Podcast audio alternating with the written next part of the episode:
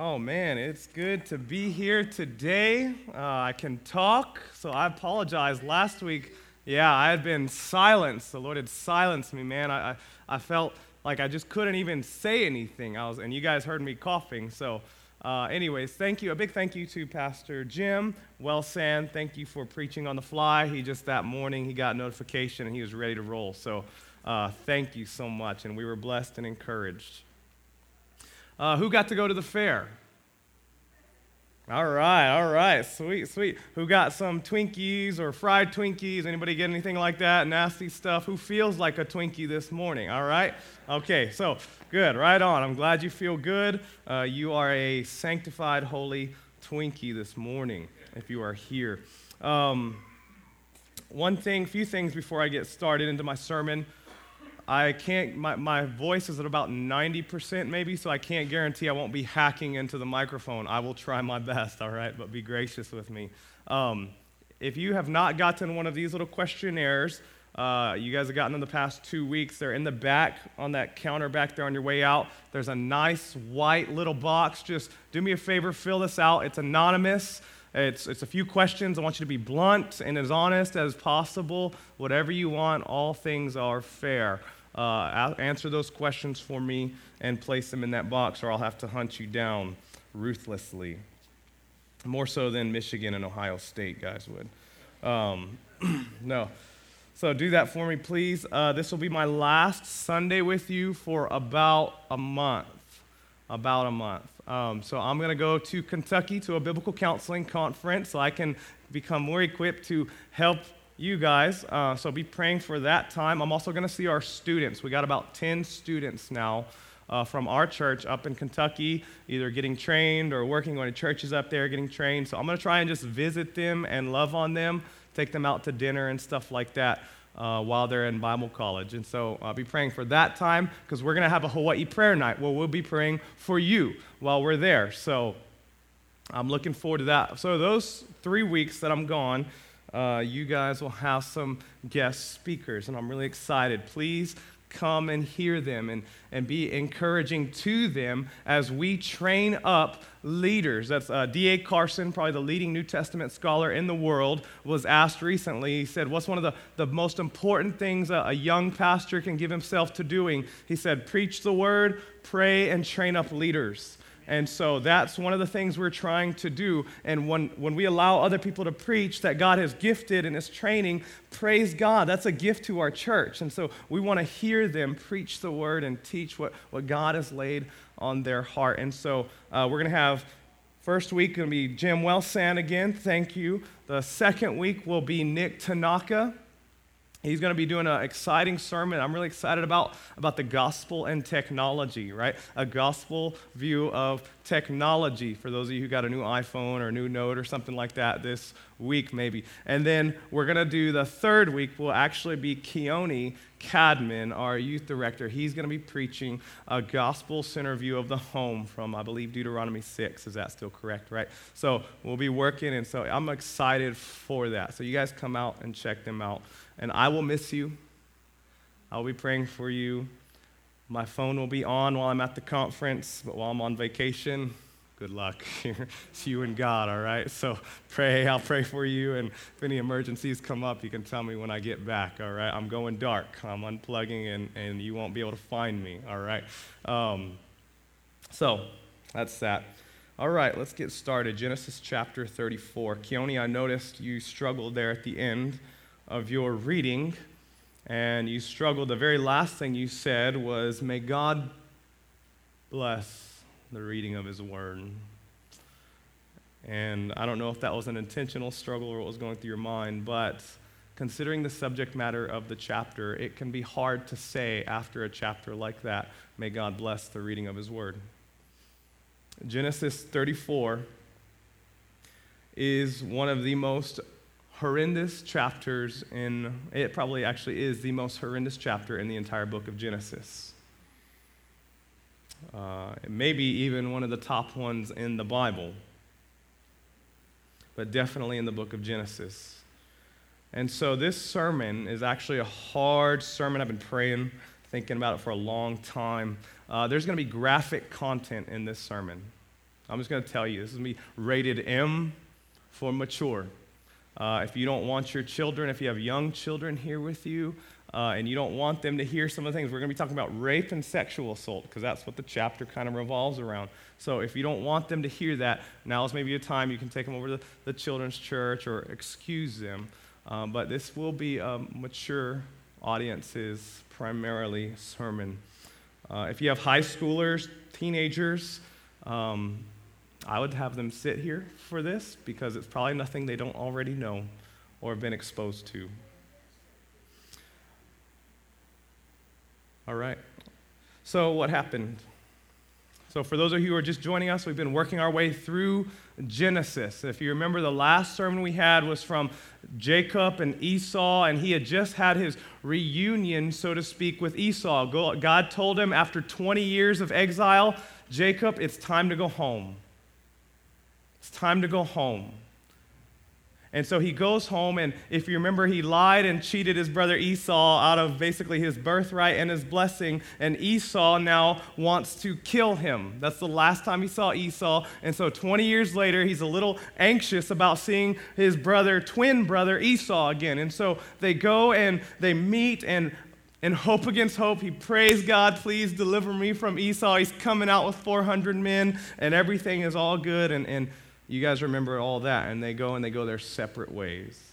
Esau doesn't want to kill him. They hug, they kiss. I've missed you. It's been a long time. They go their separate ways after that. That's in a nutshell. God had commanded Jacob to go to Bethel, to go home, go home to Bethel. Jacob settled instead, after Esau, he settled in Shechem. 20 miles. 20 miles away. That's it.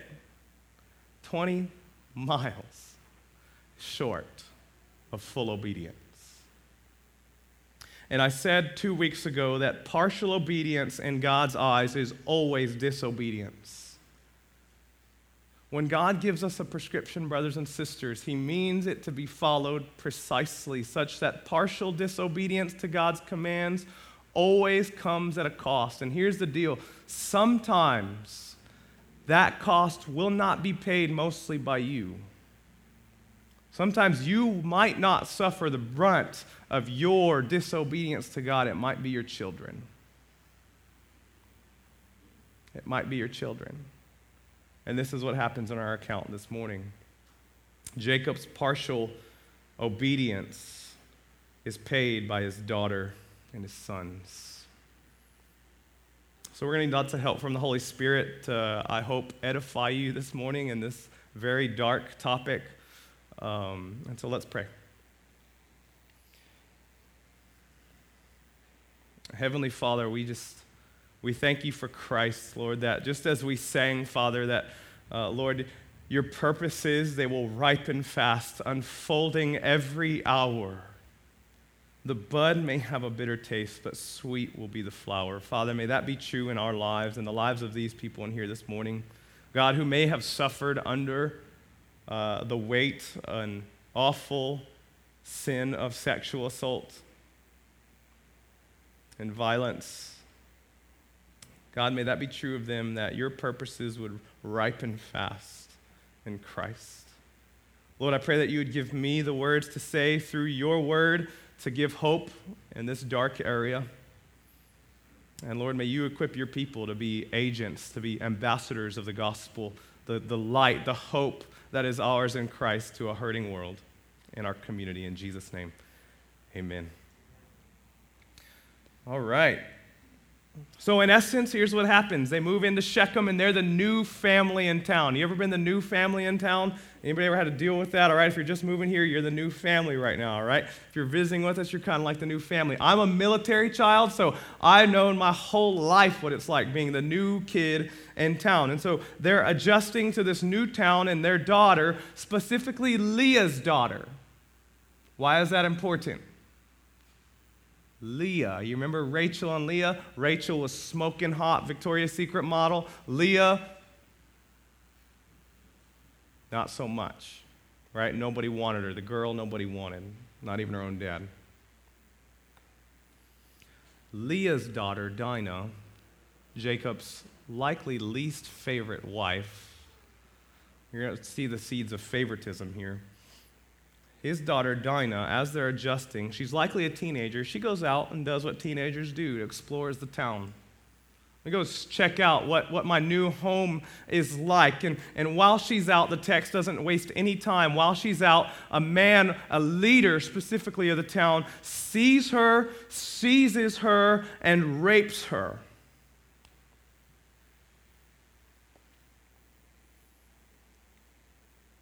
Jacob finds out, and Jacob holds his peace. Dad figures out what happened, and dad does what? Nothing. He holds his peace. He doesn't say anything. Why doesn't he say anything? That's another sermon for another time. But the end of the chapter gives us a clue. What's his response when he finds out what Simeon and Levi did? Does he rebuke them for the heinous sin they do? No, what does he say? You have made me stink. Who's Jacob concerned about? Himself. His view, how other people are viewing him, not what is happening to my children. Another story for another time. But Jacob finds out and holds his peace. There are times, brothers and sisters, when expressing outrage is when or when not expressing outrage is unhelpful. There are things that are so wicked, so awful, so terrible that we ought to express moral anger and outrage, and in so doing, we are reflecting the very nature and wrath of God against those things. One of those things would be when your daughter gets raped. You want to know another thing? Abortion would be another one. You know another one? Anytime any innocent person is, is oppressed we should be outraged at these things. Not saying in all these things there's not grace or mercy, but these things should outrage us. To be silent is actually unhelpful. And so that's what Jacob does. And in his silence, his sons catch wind of the news and they come in furious, enraged, as you would be if you caught news of this. They're enraged not only at the news, but they also see their father's lack of response and doing nothing as they have been disgraced, not only the sister, but the whole family. And so what happens? They go out and they, they deceive. They, they deceive. They start to deceive the king, Hamor's father. They deceive the prince who now he wants to marry his daughter Dinah. So he rapes her and then he wants to marry her. All good, right? No. Doesn't make any sense. Commentators are just all over the map on this as to what's happening. I think I know exactly what happened. I think Hamor and Shechem are sicko. I think he's got a fantasy, a power, a control. I raped you physically. Now I'm going to own you by buying you. It's a power. And this is what often comes down when we're talking about sex assault and any kind of physical abuse. It's often power and control. And this is exactly what I see playing out on the pages here. And so he offers to buy them, basically being very lavish. Name your price. Yeah, here's the normal bride price for a wife. I'll pay that and whatever else you want. Give me her. So they deceive them, and you, you heard it as it was read. Basically, they say, We'll only, we'll only give you our daughter if you do what? You get circumcised. You and every man in town. Why? Because that's their covenant sign. That's the covenant sign. That, so now they're using God's covenant sign with them. That's a sign that we are your people, exclusive from all the other peoples of the earth. And they're using that now to deceive and to destroy. They say, You, all the other guys get circumcised. The king and the prince go back. They convince the townspeople to do it. It sounds like a great idea. All the guys do it on the third day. All the men are sore two of the sons. Not all of the sons. Why is that? Two of the sons. Why? Because these are Dinah's blood brothers. the sons of Leah, the rejected wife. Do you think Jacob would have done nothing had that been Joseph? I don't think so. Neither do they. Simeon and Levi pick up a sword and they kill every single man in the town as revenge. And you say, What? These are God's people. These are, this family was handpicked. They, this, the Levites will later become the priests who will serve before God in the temple. His descendants will do that. And now here he is at the beginning, Genesis 34, murdering and slaughtering fathers and brothers and sons and plundering property. What in the world is going on with this book? It's awful. It's awful. I don't recall hearing this story in Sunday school as a child, or any church for that matter. Do you? This is why. It's awful. There's no champions in this story. If we read the Bible as if, okay, how can I mimic or imitate? What's the lesson for me? You're not going to walk away with any champions in this story. Shechem's awful, brothers exact extreme vengeance, dad's passive and relatively disengaged.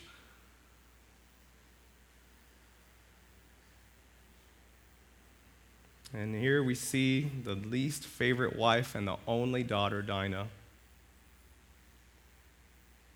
not being cared for.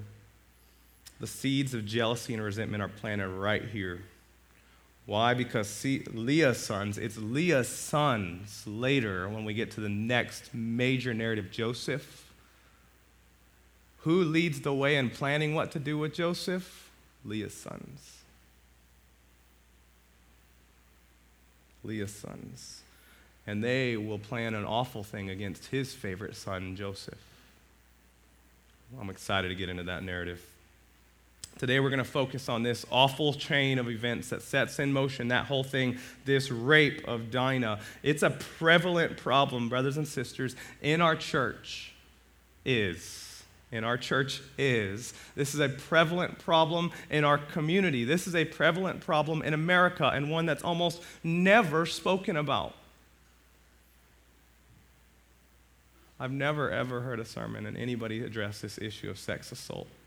But it's a, it's a massive issue. Here's some numbers. There's a infographic here on the screen. Some of you in the back might not be able to see it. I'll read it for you. Basically, sex assault occurs in 10 to 14% of all marriages. Marriages. In other words, here's the principle no means no, and that doesn't change when you have a ring on your finger. No means no.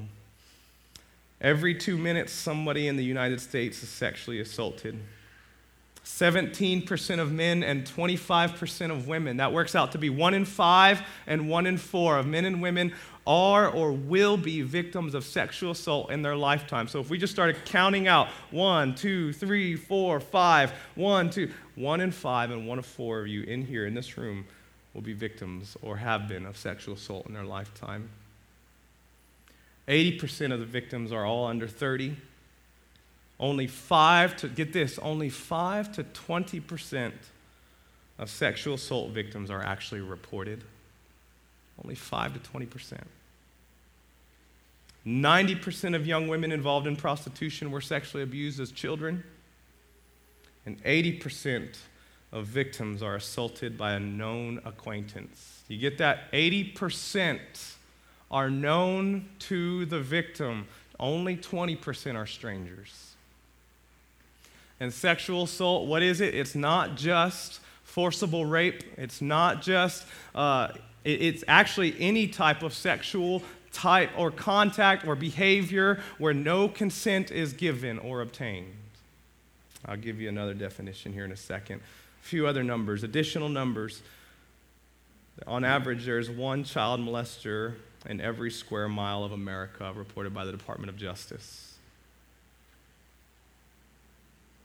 16 to 19 year old girls are four times more likely to be abused than any other age group.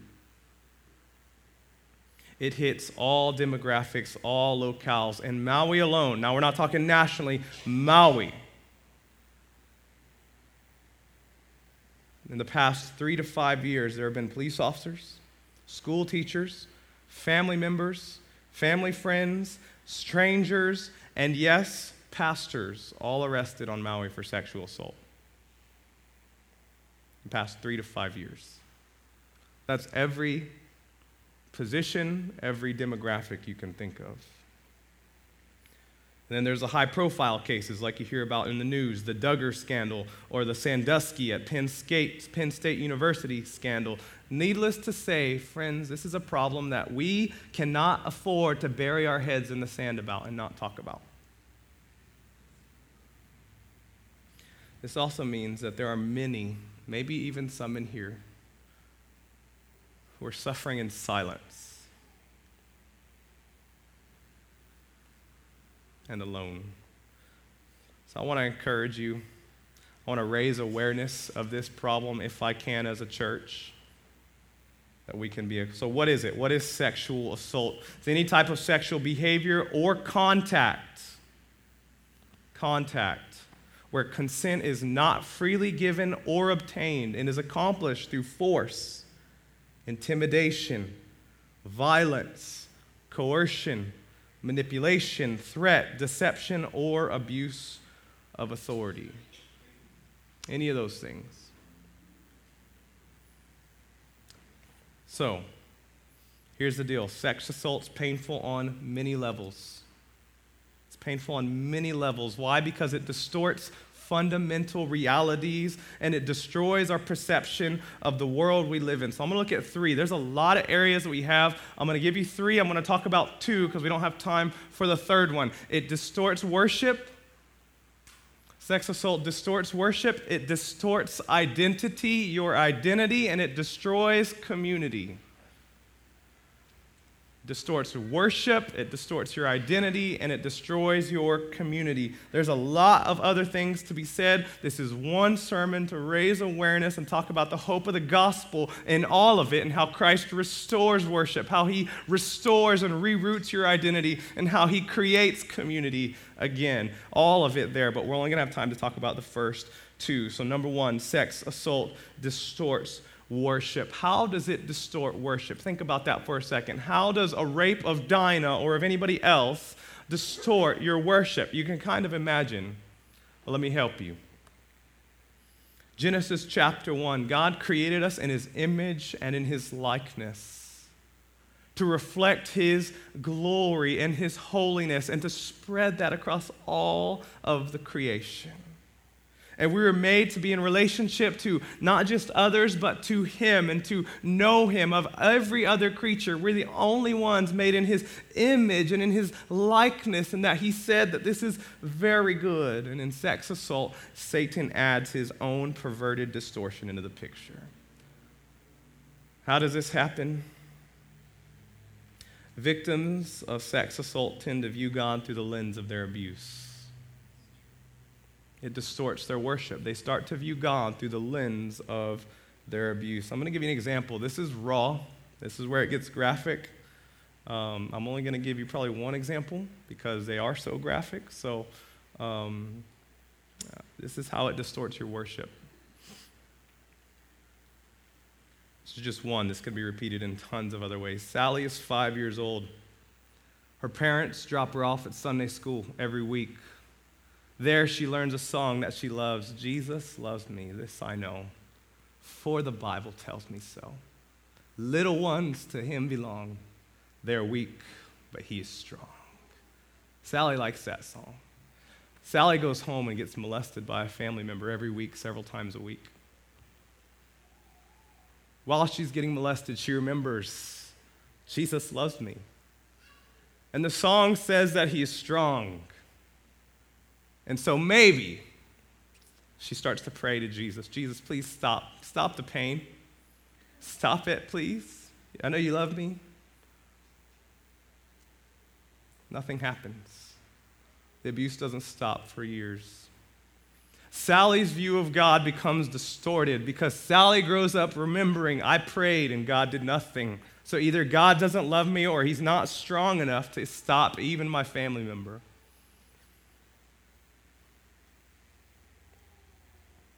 And this is what you see common in many victims of sex assault, how it distorts their worship of God. Many of them start to come away thinking, How could God love me and let this happen?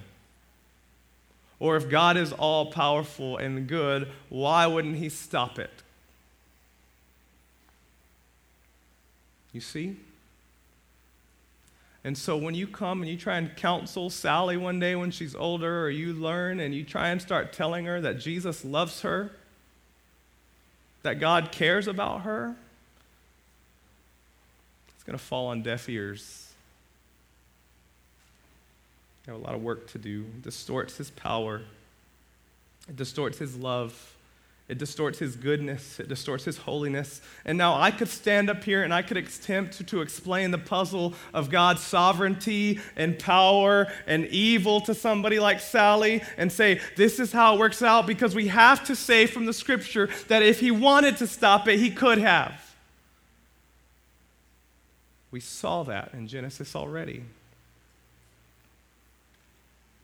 You remember, I kept you from sinning against me from Abimelech in the dream. I could try and explain that to you, but that's not always exactly what helps, even if you know it. So, if that's your hurt, if you're in here and that's your hurt, and maybe you know somebody you're going to encounter like this one day, let me comfort you with something else. It's not necessarily his sovereignty. Let me comfort you by simply stating God's wrath towards that sin and that sinner who did that. Brothers and sisters, God hates sin. He hates sin in all of its forms. And his holy fury and anger will be poured out on all workers of iniquity. And if he doesn't do it immediately, it's because Seth, the book of Thessalonians says he is storing up wrath. They are storing up wrath for themselves when he does come back because God hates sin, especially the sin of those that prey upon the weak and the oppressed. I want to encourage you God's wrath against those who do such things is awful and is coming. Your abuser, whoever it was, will not go unpunished. His arm is not powerless to save, and his justice will be founded on perfect righteousness. There will be no plea deals, there will be no probation, there will be no defense attorneys. There will only be holy wrath and perfect justice for everybody who's not in Christ Jesus. So, if that's you, if you struggle with God in this way, your, your image of God, your worship has been distorted, I want to encourage you. One, that offense is awful and it will be paid for. Two, fix your eyes on Jesus fix your eyes on Jesus, the invisible God. Begin to read and know about this man who became who the God who became a man and let your eyes readjust as you behold the glory and power of Christ moving through the gospels how he walks and he picks up the downcast, how he invites the sinners and the broken and restores them, how he deals with those who have been afflicted and persecuted, and just his grace and gentleness. He is, he is the image of the invisible God. Your image of that invisible God has been distorted. Let it become readjusted in the person and work of Jesus Christ. Christ at the cross. Christ at the cross executed the wrath of God against sin. And now gives the power in his life to change all people of every creed and color and sin and wickedness and make them into the image of Christ. This is the power of the gospel to save. Number two, sex assault distorts our identities. So not only does it distort our worship with God as we as they view the God through the lens of their abuse, it distorts your identity of yourself. How they view themselves. It's common to feel a number of emotions for a long time. guilt, fear, shame, anger, despair, denial, depression, loneliness. It's not uncommon to see strugglers, victims be, be feeling guilty. Our culture doesn't help it when it says, well, she asked for it. She shouldn't have worn those clothes. Why was she out at that place at the wrong time? Why was Dinah not with her family? She asked for it. And they start to think, maybe I did. Maybe, I, maybe this is kind of my fault. That's a lie. It's a lie. You never ask for it. No matter what, no matter how much drinking, no matter how unwise you are, it's never okay or excusable for anybody to do that to anyone. So they can feel shame. Maybe they might start to think things about themselves like, well, if God could have stopped it, if He does love me, and if He let it happen to me, then maybe there's something wrong with me. Maybe I do deserve it.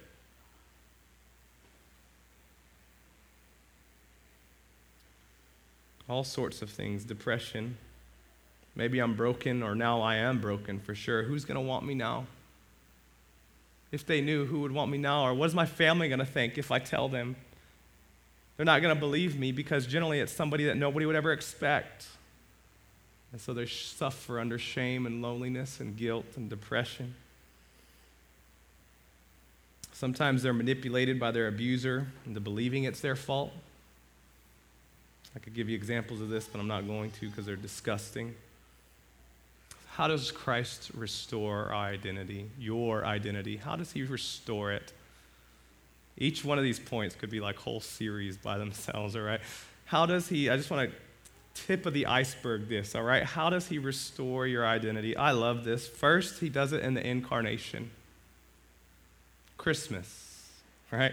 Jesus identifies with the suffering. He, the, the great Almighty, the divine, becomes man. He humbles himself to the point of death, even death on a cross. A cross was the most, even then, and I would say probably even now, shameful way you could die. If you remember, what did the soldiers do to his garments? They took them they took him, they stripped him naked, and it's likely that Jesus is hanging up there in his nakedness and bleeding on the cross as he's being mocked. A shameful, shameful way to die, exposed to everybody, weak. You saved others, save yourselves. And the Bible says in Hebrews chapter 12, it says, He endured the cross despising the shame. You know shame? Jesus knows shame very well. He was a man of sorrows, acquainted with grief. So he starts to identify with you in your weakness and in your hurt and in your pain. You despise the shame he despised. It says he endured the cross for the joy that was set before him. For the joy that was set before him. There is a joy, there are some joys that are so great that are before us that when we have them, the pain that it took to get that joy just fades away, fades into the background. The one the Bible uses the most is childbirth.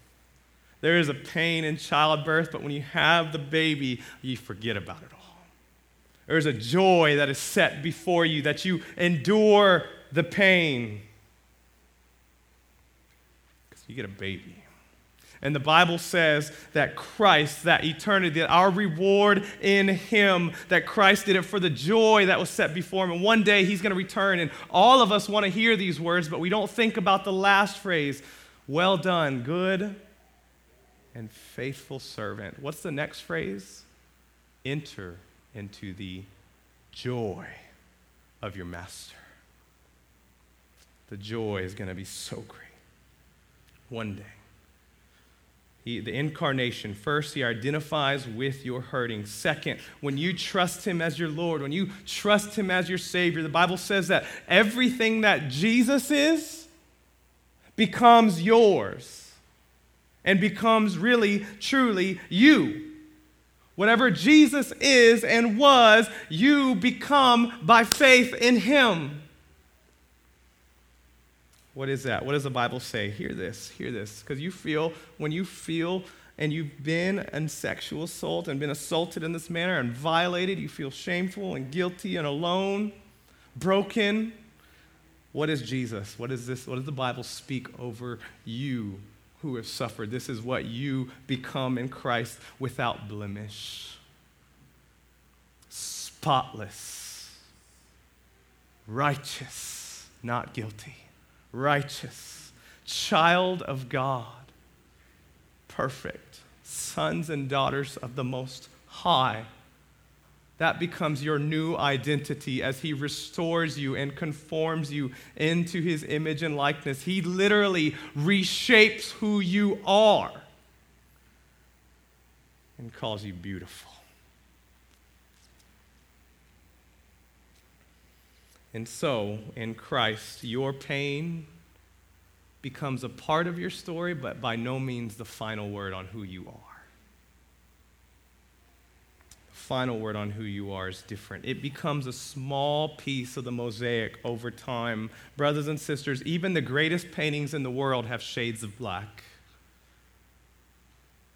And the shades of black point all the focus on the real central figure. And one day your pain will become a portion of that mosaic that will point all glory and praise and honor to the power and beauty of Christ. And you'll be restored. A biblical counselor said this God's word, this is an awful chapter. God's word does not pretend. God's word doesn't pretend. It presents a real and raw picture of the damage done in the life of sexual abuse victim. At the same time, God's word offers authoritative, sufficient, relevant, and profound wisdom for the ongoing journey from victim to victor in Christ. So, what can you do to heal? Let me give you some practical takeaways and wrap it up and close. What can you do if you're here and you're hearing this? What can you do to heal or to start the process, rather, of healing? Number one, talk to somebody. If you're in silence and loneliness, the best thing you can do is talk to somebody. Talk to a trusted friend, a trusted family member, a trusted pastor, a counselor, maybe, if you've never spoken about it before. Maybe you don't have somebody like that in your life that you can trust. Well, let's pray for one then. We'll go back further. We'll pray for one. God created you to live in community. God created you to be with others and to be known and to know others. So let's pray with pray for one then. Pray God, give me somebody that I can talk to and trust. Somebody that I can confide in that will give you godly counsel. Shared sorrow can be endured. Shared sorrow can be endured. The next, do whatever you can to know Jesus better. Do whatever you can to learn and know more about Jesus better. He is the great physician of the soul. Where others have failed, he will not. He will heal. His promise shall stand. His invitation is sound. Come to me, and all who are weary and heavy laden, and you will find rest for your souls. And this truth is pertains to sex assault as it does to any other thing. In all these things, we are more than conquerors through him who loved us. So, would you come this morning? Would you come this week? Maybe you don't have to come because I understand sometimes to come down and what, what, do they think about me? Come see me this week before I leave. Come see me when I get back. Shoot me an email if you want, text message, phone call. We'll connect you with people who can help. We would love to pray for you and help you so you don't have to suffer alone. Come and let us help. Maybe you're here and you're like, Pastor Randy, this sermon is not for me. No. If you haven't suffered in this way, praise God. Praise God. But I guarantee you this you know somebody, whether it be a friend or a family member, who has. Guaranteed. For all of us, be aware of the problem. Be aware of those, your brothers and sisters who are suffering in silence. Pray for them. Lift them up. Pray through the church directory. Lord, if there's any pain in this person's life that I don't know about or nobody knows about, would you shed light on it? Would you bring it to light? Would you comfort them? And then pray that you would maybe become equipped to serve them, victims of this awful abuse, that we as a church would become better equipped to serve in this area. It's massive, I guarantee you. If we were to put a sign out that said we counsel like this, we would have lots of people. We wouldn't have enough counselors to help. I know this for a fact. So maybe pray about whether the Lord is putting it on your heart to learn more. Maybe next year you'll be coming with me to a biblical counseling conference, all right? Because I can't do it alone. We need others who can grow up and be strong in the scriptures and in the gospel to give the hope to those who are hurting. And then last, let's pray as a church that this will become a place, as it is, that people can come here and they can see the tangible grace of God and the power of the gospel in the ministry of his people. Amen. Let's pray. Father, I thank you for your word. I pray that I have been faithful in discharging your hope of the gospel in Christ this morning. Lord, if there are any here who are suffering in silence, Lord, may you start to heal and restore them. May they see the love of of Christ for them and your death on their behalf and your wrath against their offenders, God. And Lord, may you restore what is broken. God, may you restore our worship and our identity and create community at Kahului Baptist Church. For your name and your glory, I pray. Amen. Thank you.